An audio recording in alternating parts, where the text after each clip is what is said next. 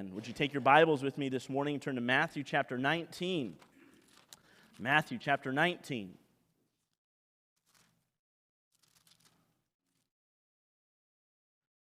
Matthew chapter nineteen. If I was to ask you, what is the best thing about Canada?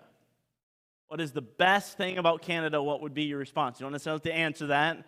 I've had eight thousand different responses, okay? Uh, if I was to ask you the best thing about Canada, what would you say? Everything, okay. Some might say freedom, some might say healthcare, some might say the people, some might say its natural beauty. Again, the list could go on and on and on and on about the wonderful things about Canada. Now, if I was to kind of reverse that question and say, what's the worst thing about Canada? Winter. Winter is not allowed, okay? All I know is with the weather that was going on this week, I can't wait for winter to come back. It's going to be great. Okay? Let's, hold on, I don't want to get into that. Talk about these things in your mind, all right? I'm asking these questions on purpose, and I'm telling you not to answer them out loud on purpose. Okay? If, what is Canada's biggest problem? What is their biggest issue? Again, all kinds of different things that we could say here, but there's no doubt that there are many amazing things about Canada.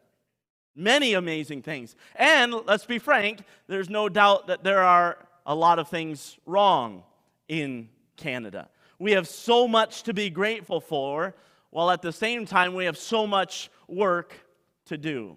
Now, it's easy to look at Canada and say, here's what's good and here's what's bad. Now, let me make this extremely personal. Okay? If I was to ask you, about you personally, what is the best thing about you? Again, don't answer out loud. What would you say? What is the best thing about you personally? Now, conversely, I have to ask the question. Personally, again, don't say this out loud. What is your biggest problem? Again, it's easy for your spouse to look at you and go, oh, ho, ho, ho, ho.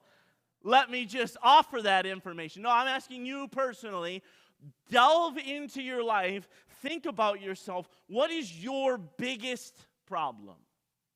I think sometimes we actually genuinely struggle with this. And when I'm asking about Canada, every one of us would have different opinions. Every one of us. Why? Because every one of us has a different direction that we want Canada to go. And the reality here is when I ask you the question personally, what is your biggest problem or what is your greatest asset, we almost sometimes we struggle to answer those questions. In fact, we, we, we don't really want to answer the second question.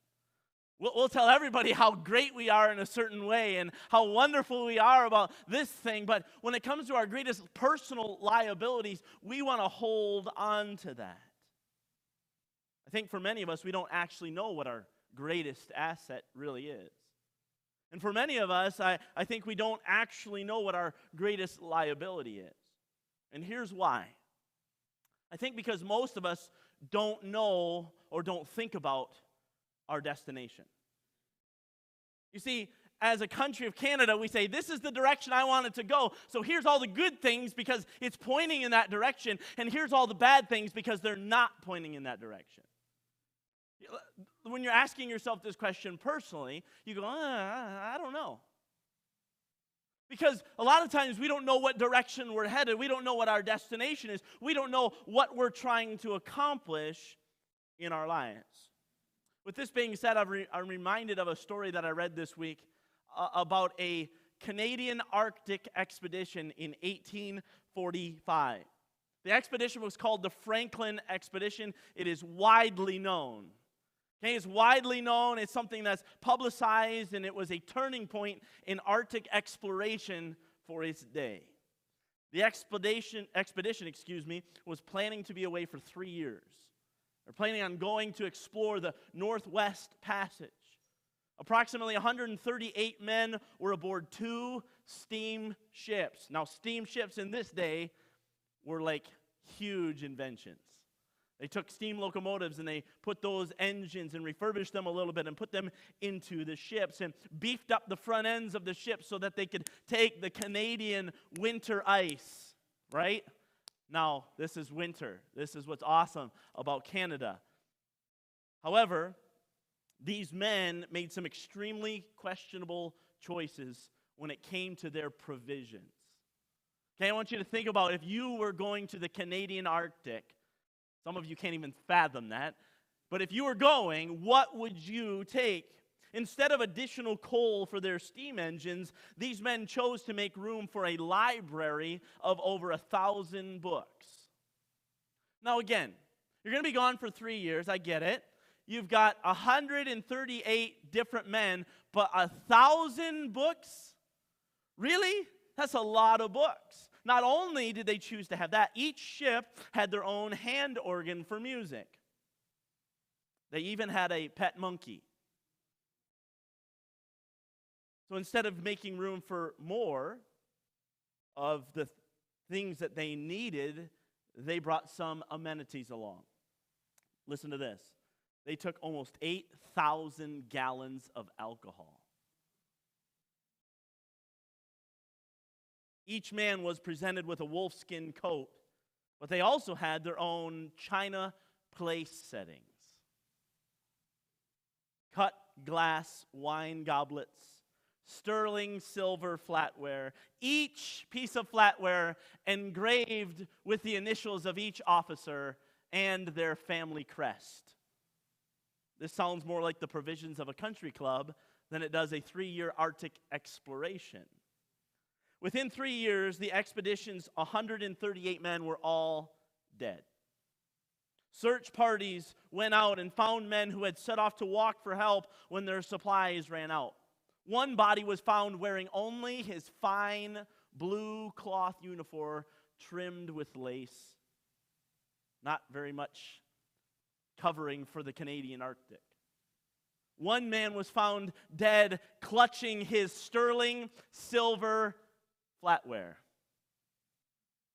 Like, what are you doing walking in the Canadian Arctic with sterling silver flatware? Two men were found in a lifeboat, which, to, according to my understanding, they took the lifeboats as they were walking across the ice floes, and they would just drag it along just in case one of them fell through. They would able, be able to get in the lifeboat. Pretty smart. However, in the lifeboat were found approximately forty pounds of chocolate. Guess what? And eight pairs of boots. And so you sit here and you wonder, why? If you were going to the Canadian Arctic, why wouldn't you take more? They had all kinds of nice things, but hear me, they did not have what they needed for their destination. They didn't. One cannot imagine that any of these sailors would have said as they neared death on the frozen tundra, I wish I had brought more silver or more chocolate. I guarantee that's not what they were thinking. You see, as we sit here today, and maybe as you go from here this week, we are on a journey or on an expedition through life. Every one of us, every day is a journey, every day is a step, every day is a motion forward in life, and many of us are like the man in our story today. We have all kinds of nice things. We have money, we have houses, we have lands, we have cars, we have technology, we have silver, we have chocolate. We view all of these things as assets. We view all of them as assets, but what if these things could be our greatest liability? We view chocolate and silver and houses and lands and cars and family and friends and all these different things. We, we view them as assets, but what if they are our greatest liability? What if all the nice things we have on this expedition of life is what's actually hurting us? Look at Matthew chapter nineteen, look at verse sixteen with me. Matthew chapter nineteen and verse sixteen, the Bible says this, and behold, one came and said unto him, Good master, what good thing shall I do that I may have eternal life? By the way, excellent question. And he's going to the right person to ask this excellent question. But I want you to notice this. And he said unto him, he being Jesus, Why callest thou me good? There is none good but one, that is God. But if thou wilt enter into life, keep the commandments. He saith unto him, Which? Which ones do you want me to keep? Jesus said, Thou shalt do no murder. Thou shalt not commit adultery. Thou shalt not steal. Thou shalt not bear false witness. Honor thy father and thy mother. Thou shalt love thy neighbor as thyself. The young man saith unto him, All, all these have I kept from my youth up. What lack I yet? Jesus said unto him, If thou wilt be perfect, go and sell that thou hast, and give to the poor, and thou shalt have treasure in heaven, and come and follow me. One of the saddest verses in all the Bible is verse twenty-two. But when the young man heard that saying, he went away sorrowful. Why? For he had great possessions. You see, the reality is this man had everything. He was rich, prosperous. No doubt he was good looking. Tall, dark, and handsome, as tall, dark, and handsome as a Jewish man can get. Prosperous. He was obviously a moral man. He most likely was probably taking care of his mom and dad. He was a good, young Jewish man. By this time, the Bible calls him in other parallel passages a the rich young ruler. So not only did he have power and prestige, he had position. He had all kinds of things at a young age. Get this, he had it all going for him. He had made all of the physical preparations for what he thought was important. He had everything. He was rich. He had power. He had prestige. He had position. But even before he could get into the conversation with Jesus, Jesus already knows why he's there. Jesus already drills down and pegs him up against the wall and says, Listen, I know who you are. I know what your problem is. And this man, notice with me, calls Jesus good master. Notice verse sixteen. Behold, one came and said unto him, Good master. This was a, a, a, a greeting. This is something that probably would have happened over and over and over again. So this is not an uncommon greeting for Jesus, I don't believe. But Jesus, look at Jesus' retort.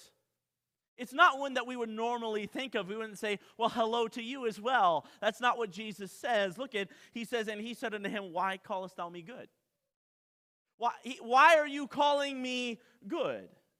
There is none good but one, that is God. But if thou wilt enter into life, keep the commandments. Jesus says, listen, you're calling me good. There is none good but God.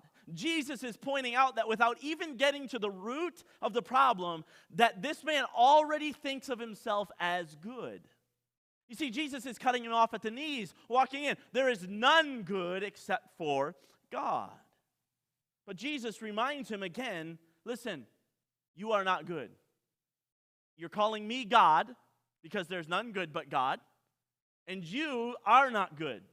You are not a good man. In fact, the Bible tells us in Romans chapter three, verses ten to twelve, as it is written, there is none righteous, no, not one. There is none that understandeth. There is none that seeketh after God. They are all gone out of the way. They are together become unprofitable. There is none that doeth good. Notice, no, not one. You say, no, no, no, no, you, you don't understand. I'm a good person. Not according to the Bible, you're not. I'm sorry to tell you. Listen, I want to give you the benefit of the doubt, and I want to be kind to you this morning. But the Bible says that there is none good, no, not one. Let me ask this question to you this morning. Why is it that we think that we're good? Why is it that most of us walk around, and when I ask you, what are your best qualities, and all of us have an answer? Why is it that we think we're good? I believe this. I believe it's because we all have a desperate need to feel value. We all have a desperate need to feel value. Let me get through this. Every single per- person on planet Earth wants to know that they are valued.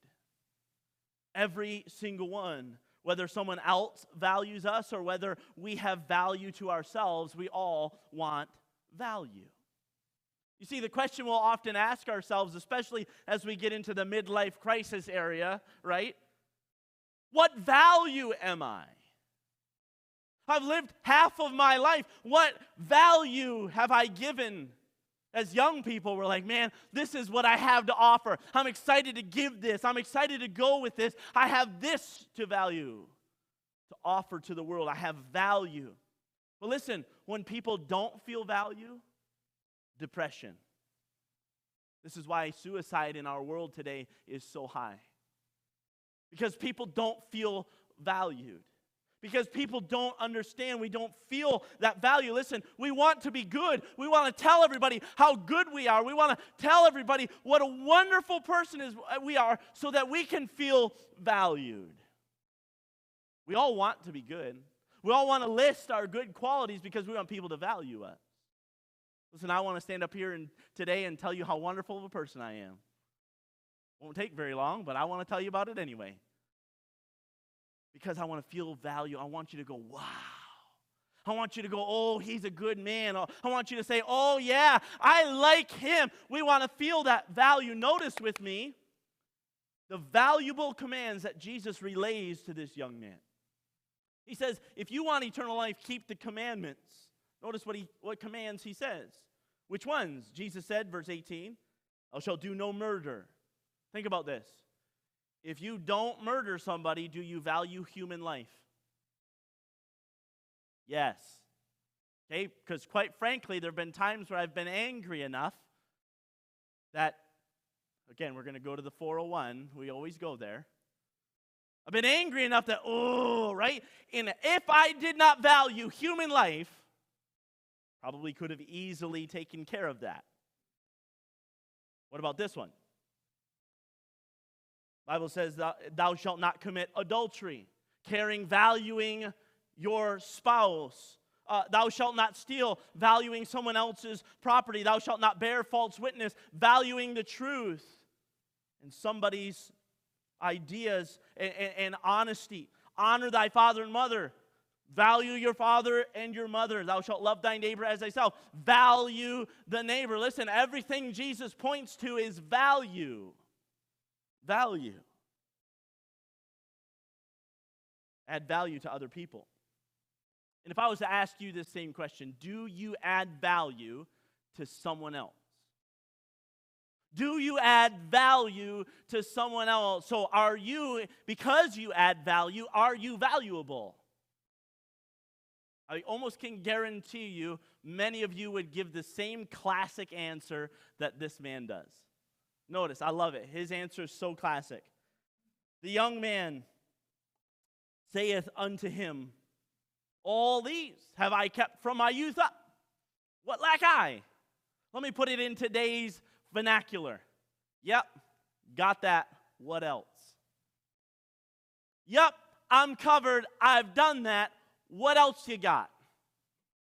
You see, that's the reality we look at. Like, oh yeah, I'm nice to this person, and I'm nice to that person, and I do this, and I do that, and we begin looking and say, come on, give me more. I'm a good person. I'm a good person. I'm a good person. I've kept those things since I was a kid. I'm valuable in position. I'm valuable in prosperity. I'm valuable to the people around me. I am so valuable. I must be valuable enough to get into heaven. I'm valuable. But I want you to notice what Jesus says in verse twenty-one. Jesus said unto him, if thou wilt be perfect, if you want to be perfect, if you want to do everything, notice, go and sell that thou hast and give to the poor, and thou shalt have treasure in heaven, and come and follow me. But when the young man heard that saying, he went away sorrowful. Why? For he had great possessions. In one sentence, Jesus placed a burden on him that he could not bear. Let me say that again. In one sentence, Jesus placed a burden on the rich man that he could not bear. He couldn't handle it. He couldn't handle this. He would lose all of his value if he did that. If I took all that I had and I sold it and gave everything to the poor, guess what? I am no longer valuable. I've lost all of my resources in order to be valuable to this person, and I won't be able to take care of my parents anymore, and I, I, I won't have my power, and I, I won't have my prestige, and surely I won't have my position after I do all of that. See, I just lost all my value. If you're in the habit of writing things down, I want you to write this down. Jesus wants to remove your perceived temporal value and give you eternal value. Read it, write it down, say it to yourself over and over. Jesus wants to remove your perceived, perceived temporal value to give you eternal value. You realize that someday this earth and everything on it is going to perish. Everything in earth is going to go away. It's not going to be worth anything. So listen, it's perceived. It's perceived temporal value. And Jesus says, hey, I want you to remove that. I want to take that away from you. Why? So that I can give you something far better, something that will last for eternity. I want to give it to you. He wants you to remove, he wants to remove your perceived temporal value to give you eternal value. I believe this. Jesus will bring you to a place where your value and his value collide. He wants to bring you to that place where your value and his value collide. And when he does, guess what will happen? You'll have to make an incredibly important decision. He's going to take your value and he's going to take his, and he's going to bring him to a meeting point. And you're going to have to make a decision. Nobody can make that decision for you. Oh, trust me, I wish I could make it for you. Oh, trust me, your parents wish they could make it for you. But we can't. Jesus wants to bring you to a place where your value and his value collide. Look at verse twenty-three. Then said Jesus unto his disciples, verily I say unto you, that a rich man shall hardly enter into the kingdom of heaven. And again I say unto you, it is easier for a camel to go through the eye of a needle than for a rich man to enter into the kingdom of God. I want you to understand something. This man, this rich young man, this rich young ruler came face to face with a decision. His decision was to put aside all of his earthly value and follow Jesus, or keep it all and walk away. His decision was simply this, to put aside all of his earthly value and follow Jesus, or to keep it all and walk away. That's the decision. You see, the reality is this man made his decision. Verse twenty-two, but when the young man heard that saying, he what? Went away sorrowful. I want you to notice that term sorrowful. I want you to notice the term sorrowful. Guys, I want you to notice the term sorrowful. You can have all of this world's riches. You can have all of this world's riches and not have Jesus Christ, and it will never make you happy. I said this a thousand times. John D. Rockefeller was the richest man in his day. He was asked one time, how much money is too much money? One more dollar. One more dollar. Once you get that one more dollar, guess what? You're going to want another one, and another one, and another one. Listen, you are going to be sorrowful, but at the, at the right hand of Jesus, guess what? The Bible says there are pleasures forevermore. There is joy unspeakable and full of glory. You see, the reality is we get it mixed up is we think I want to have all these temporal earthly treasures and I want to hold on to them, but I guarantee you, you will walk away sorrowful. Sorrowful. You see, this man, he could not foresee how he could keep all that he had worked so hard to accomplish in his life. He could not foresee how he could keep everything and still follow Jesus. He could not see how Jesus could take his minuscule temporal value and make it into limitless eternal value. He couldn't see it. He couldn't believe it. How is Jesus going to take what I have and make it into something better? And so maybe you're sitting here today, and you know, you know, you know that Jesus is tugging on your heart to do something for him. I don't know what it is, but you do.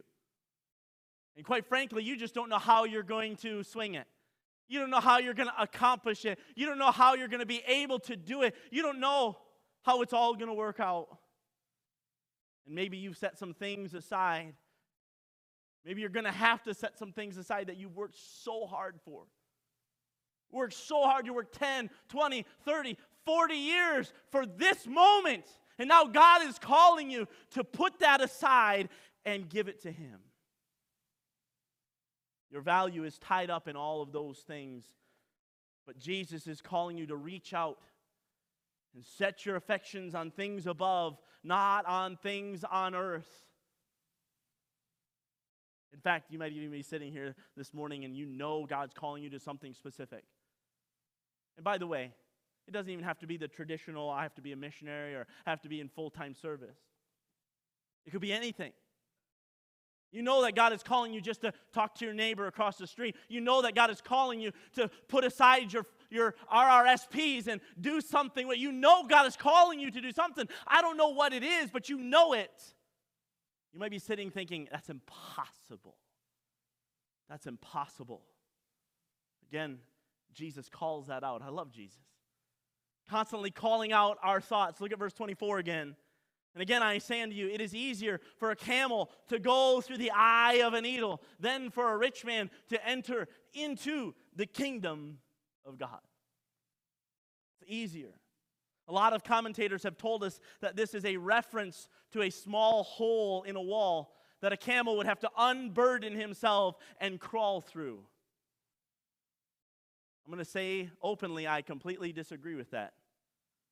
There's no evidence ever found of a small opening like that, and quite frankly, that makes it possible. You see, the reality of what Jesus is trying to say is, it is impossible. Have you ever tried to take a camel and put it through the eye of a sewing needle? I can't get thread through the eye of a sewing needle. Listen, you can push all day. You can push all night. You can push for the rest of your life, and guess what will happen? It won't go through the eye of a needle. It is impossible. Which brings the question then, and the disciples ask it. Well, and his disciples heard it, verse twenty-five. They were exceedingly amazed, saying this, who then can be saved? It's exceedingly impossible. Notice verse twenty-six. But Jesus beheld them and said unto them, watch, with men this is what? Impossible. But with God, all things are possible. Listen, we're not trying to soften the blow of what Jesus is trying to say here. Yes, a camel could get down on his knees and crawl through this opening if he didn't have his burden on, but I want you to hear this. Jesus is saying, we want something that's impossible. A camel going through the eye of a needle, completely, utterly impossible, but not with God. You see, the reality is most of us don't have the faith, don't trust God enough to speak the world into existence. We don't have the faith in trusting God that he can take us from death and bring us unto life. We don't have the faith to believe that a rich man could enter into the kingdom of God. There is physically no human way for a man or a woman to make it to heaven on their own. Let me say that again. There is physically no human way for a man or a woman to make it to heaven on their own. Let me say it. It's impossible. Impossible. Impossible. Let me give you a news flash, and again, I don't mean to be rude, but you do not have enough value to make it to heaven on your own. It's impossible. You don't have enough money. You don't have enough good looks. Trust me, some of you don't have enough good looks. You don't have enough fame. You don't have enough fortune. You don't have enough. You have nothing. Get this. Get it through your head. It is humanly impossible. But not for God. But not for God. If you're in the habit of writing things down, write this down. God makes the impossible possible. God makes the impossible possible. You say, how? Sometimes I don't know. How is he going to fit a camel through the eye of a needle? I have no idea. But if there's one person in the entire world that could do it, it's God. God can make it happen. You might be thinking, I just don't think he can. I just don't believe he can. I just don't think he can make it happen. I am just way too comfortable in this life to give it up. I am just way too comfortable to give up my life and trust the Lord to give me eternal value. I want you to look at verse twenty-seven. The Bible says this. Then answered Peter. Oh, I loved Peter. Then answered Peter and said unto him, behold, we have forsaken all and followed thee. What shall we have therefore? Jesus said unto them, verily I say unto you, ye which have followed me in the regeneration, when the Son of Man shall sit in the throne of his glory, ye shall also sit upon twelve thrones, judging the twelve tribes of Israel. And everyone that hath forsaken houses, or brethren, or sisters, or father, or mother, or wife, or children, or lands, for my name's sake, watch this, shall receive an hundredfold, and shall inherit everlasting life. I love Peter, always the brash one. But he's asking the question that all of us are thinking. Okay, let's say I give up this thing. Let's say I put aside my riches. Let's say I put aside my life and I surrender to the Lord. What happens to me? And here we see Jesus specifically to Peter. You twelve, you twelve are going to sit on twelve thrones and rule over the twelve tribes of Israel. Let me talk about value just for a minute. Dirty, rotten, old, nasty fishermen. And you know what he does? He takes them and he literally sits them in thrones, twelve thrones, to judge over the twelve tribes of Israel. Wow, that's value. Eternal value. But then in verse twenty-nine, Jesus makes it very clear that everyone, everyone who chooses to surrender, look, the Bible says, shall receive an hundredfold. You take what you have right now and you give it to Jesus, and I guarantee you, I guarantee you, I guarantee you, based on the Word of God, I guarantee you, Jesus will multiply it by a hundredfold. If you're in the habit of writing things down, write this down. Value doesn't come from man. Value comes from God. Value doesn't come from man. Value comes from God. Listen, man may not value you, but I got this. God does. Let me say that again. You may not feel that man or your friends or your family or anybody else values you, but hear me, God does, and God wants to take you, and God wants to use you in such a way that gives you eternal value. Value doesn't come from man, value comes from God. Verse thirty finishes the thought.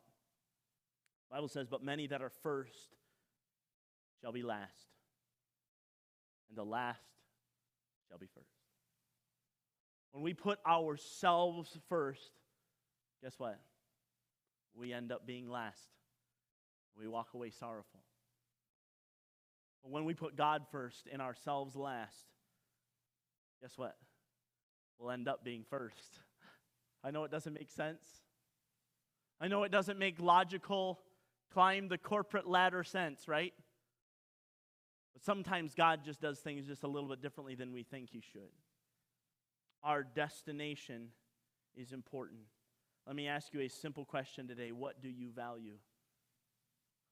What do you value? Let me ask it again. What is your greatest asset? Instead of thinking about our assets and what we have on this earth, let me say this. Instead of thinking about what I have, let's start thinking about where we're going. Where's your destination? You see, so, so many of us are looking for retirement. I can't wait. I'm like fifty years away from retirement. I can't wait for it. It's going to be so much fun. Well, guess where my value is going to be? Our R S Ps, right? Because I, I, I want to put my money in there so that I can retire. What if my, what if my destination is a house? Then where's my value? My value is in a down payment. What if our value is wanting our children to like us? Man, I really just, I, if, if my children like me, then I'll feel complete. Then guess what we do? We give them everything that they want. We invest in that. Our value is in that. What if our destination is to travel the world? Then we put time and effort into that. Listen, hear me. Whatever our destination is, that's what we'll put value into. What if my destination is to help every missionary I possibly can?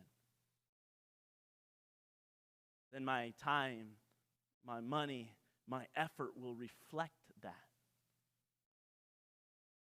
What if my destination is heaven? What if my destination is heaven?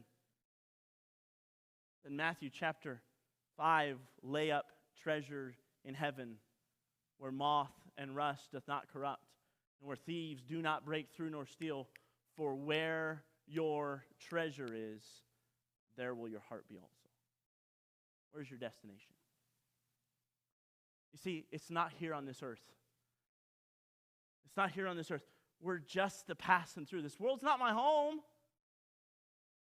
My treasures are laid up somewhere beyond the blue.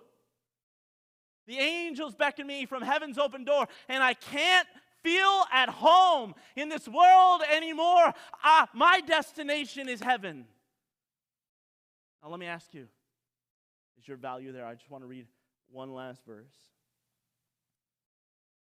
And that is verse twenty-one. Jesus said unto him, if thou wilt be perfect, go and sell that thou hast and give to the poor. Notice this, and thou shalt have treasure in heaven. Listen, this is what this man needed. He needed to sell all that he had and give to the poor. But God knows what you need too. God knows what you need too, and he's poking at that right now. He's poking at it. He's saying, this is what I called you to. This is what I called you to. Let me ask you, are you going to give it to Jesus? Are you going to reach out to those people who need it? Are you going to give it over to Christ and allow him to give you eternal value? Let's pray. Father, thank you so much for this day, for all that you've done for us. Father, what a privilege it's been to study this out this week. Father, convict my own life. Father, I pray that as we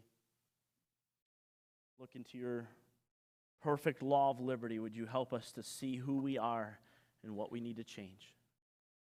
And Father, if there's one here today that doesn't know you as personal Savior, I pray that today would be the day they would accept you. Today would be the day that they realize that their riches, their good works, nothing is going to make them and allow them to get into heaven, only through your shed blood, only through Christ. Father, we pray you get all the honor and glory from everything that we do. We pray all these things in your name. I'm just going to ask you to keep your heads bowed and your eyes closed. I challenge you to write a decision down. I don't know what your decision is today, but maybe you need to write down, it's time I determined my real destination, my eternal destination. I need to know more about how to get to heaven today. If that's you today, you need to know more about heaven. I would love to speak with you after. I would love to speak with you after. Get you to hopefully show you how to know for sure that you go to heaven. Maybe you need to write down today, it's time I started living like my destination is in heaven. Maybe your decision is, it's time I found value in how Jesus finds my value. Define myself by how Jesus defines me.